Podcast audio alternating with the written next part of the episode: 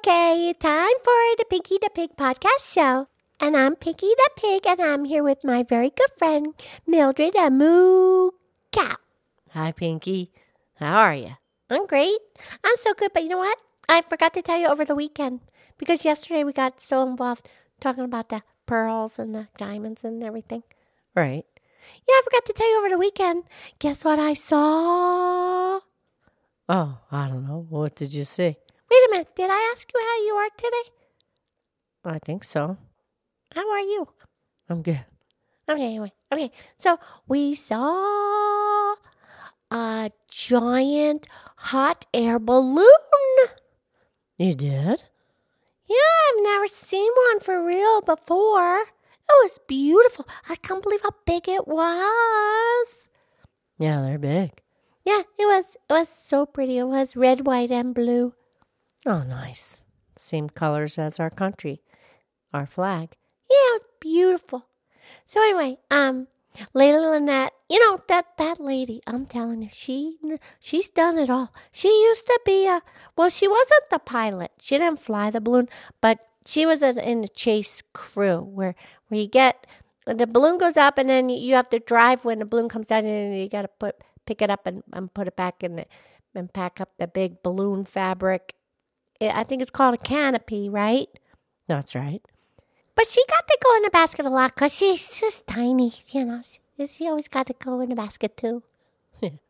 Yeah, so she knew everything about it. She's amazing. She went to Albuquerque, New Mexico, when they have 600 balloons in the sky all at one time. Yeah, that, that's a big competition, actually. Yeah, the competition, and they try to fly. Okay, this is what they do. They they fly, and then they try. Okay, here's the thing: the balloon can only go up and down. Correct. So, okay, and the way you go up and down is, yeah, the big fire. There's a fire inside the balloon. I know. It's somewhat dangerous. I know. So, okay, so they got, okay, so you got the big fabric.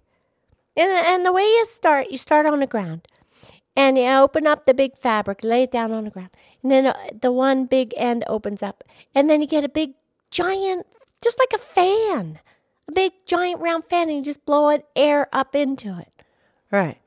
And then it gets bigger and bigger. It just has regular air, same temperature as the air on inside a balloon as outside a balloon. Right. And then you get so much air in it, and then you have the long ropes attached to the basket. Right. And the, the basket's made out of wicker. I don't know that word wicker. Well, it's kind of, it's made out of like plant material and they weave it together. So it makes a really strong woven basket. Yeah, yeah, wick, wicker. Okay, so okay, so then they get that balloon all it stands up and they pull it up and the basket's standing up and the balloon's standing up. Then they light the fire come out of the big burner and it blasts a big flame up into the inside of the balloon. I had no idea it was all about the fire. Right. Well, they have a tank of propane inside the basket, and that, that's what gets the fire going. Yeah, the propane burns the fire. Well, yeah, and then what happens is the air inside the balloon is separate from the air outside of the balloon, and the fire makes the air inside the balloon hotter. Yeah, yeah, yeah, yeah, yeah. So the temperature inside of the balloon, it changes everything. So now the particles are moving around and now the particles inside the balloon they spread apart. So now there's less weight, there's less density on the inside of the balloon because the particles come out the bottom, and so it's lighter on the inside of the balloon because it's warmer, and then it rises. Yeah, because hot air rises. That's right, because the air inside the balloon is warmer than the air outside of the balloon, so it lifts up. That's right. That's exactly right. And that's what I was doing. And it was so weird because it'd be really quiet and then all of a sudden, the burner. And you could even hear it. it was, I mean, it wasn't that far away. You could hear it. was kind of noisy. Well, you know, that's the thing. They say that a balloon is really peaceful, and it is when, when the burner's not on. Yeah, yeah, for sure. Okay, so the only way you can really control the balloon is to make it go up or down. Right. And you make it go up or down depending on the heat inside the balloon. You can let it just cool naturally, And then, you know, little by little, it just cools down and the balloon will start coming down. And then the more fire, the more heat. And then the balloon goes up and up and up. That's right. But here's the thing in the sky, in the different elevation, Very good. when you go up and down, the wind is going in a different direction. So if you're only like, say, 50 feet off the ground, the wind is going in one direction. But then if you go up 85 feet off the ground, the wind could be going in another direction. And that's how you steer the balloon because you go up or down and you find the direction of the wind that you want to go. Very good. Yeah, so in Albuquerque, what they do, they have this big pole and they have a key attached on the side of the pole, and you try to fly your balloon next to the pole, and by maneuvering it and being really smart and trying to gauge what way the wind's going and the different elevation of the wind shears. There you go. That's a good word. Yeah, the wind shears. And then so you so and then you try to go by the pole and get the key and then get the brand new truck. Yep, that's right. Yeah. So anyway, okay. So and then also at the top of the balloon, there's a big circle, and you can pull on a rope and let out some of the hot air if you want to come down faster. Oh, yeah, that's right. I forgot about that. Yeah. So, but anyway, it started way back in France, long, long time ago, right? That's right. And it, it was created in 1783 in Paris, France, by the these two brothers, the Montgolfier, Montgolfier brothers. Yeah, they did. They just kept practicing.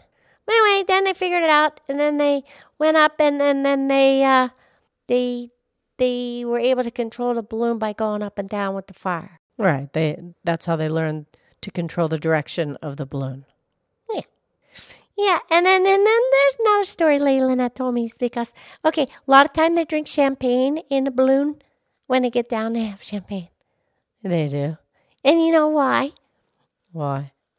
She said because when they first de- developed the balloon and uh, they would land in the field in a farmer, and then, then the farmer would be like, What is this thing out of my field? And start running towards it and trying to, you know, like, What are you doing? And then the, the Frenchman would come out of the basket with a bottle of champagne, and then they would hold it up and then make friends and say, Oh, we're not here to hurt anyone. We just brought this here, have some champagne. Really? Yeah, that's Lady Lynette and became accustomed to have champagne when you go balloon. That's how it started. Oh, it's funny. And then when they first started, oh yeah, I forgot this part. They they had a big. They would just they wouldn't fly free. They just kept a big rope attached to the basket and to the ground. I guess called tether. Right. Then and then, but that's a hot air balloon. That's completely different from the balloons you get in the circus and the stores and stuff because they're filled with a different gas. He, he, helium. That's right. And the helium is also lighter than air, but it, it doesn't have to do with the temperature. Right, but if you have the the less particles inside the balloon, then it's going to lift up just like the hot air lifts up. That's right. Yeah, and then the helium balloons, you you, you got to keep a string on them, otherwise they'll just fly away. And you know, some people they get a whole bunch of helium balloons and they just let them go free for some celebration or something. That's just I don't like. That's just littering. That's not a good thing. No, I, I don't really think people do that anymore because they realize that it is littering. I mean, it looks pretty when you first do it, but it's not a good idea. No, not a good, not a good idea. But anyway, it was really cool seeing that hot air balloon, and and then uh, I don't know, it just went away. We were driving and then we didn't see it again. But Lady Lynette said what happened is they, you know, have a walkie-talkie, and they talk to the truck on the ground, and then the truck, wherever they land, and the truck comes in, they they pack up the balloon and fold it up and put it on the truck, drive away. There you have it. Yeah, it was really cool seeing a balloon. All right. Do you have a poem? All right, I'll find one. Thank you. Okay, this little poem is called Hot Air Balloon, and it was written by Joy Acey. I'm leaving town. I'll be back soon. I'm taking a ride in a hot air balloon. The noise is loud when the burners fire. The heat takes me up higher and higher. I float in the sky It's a wonderful thing. Now I know why flying birds sing. Oh, yeah, that's a good poem for the hot air balloon.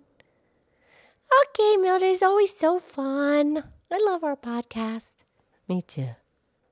I love you. I love you.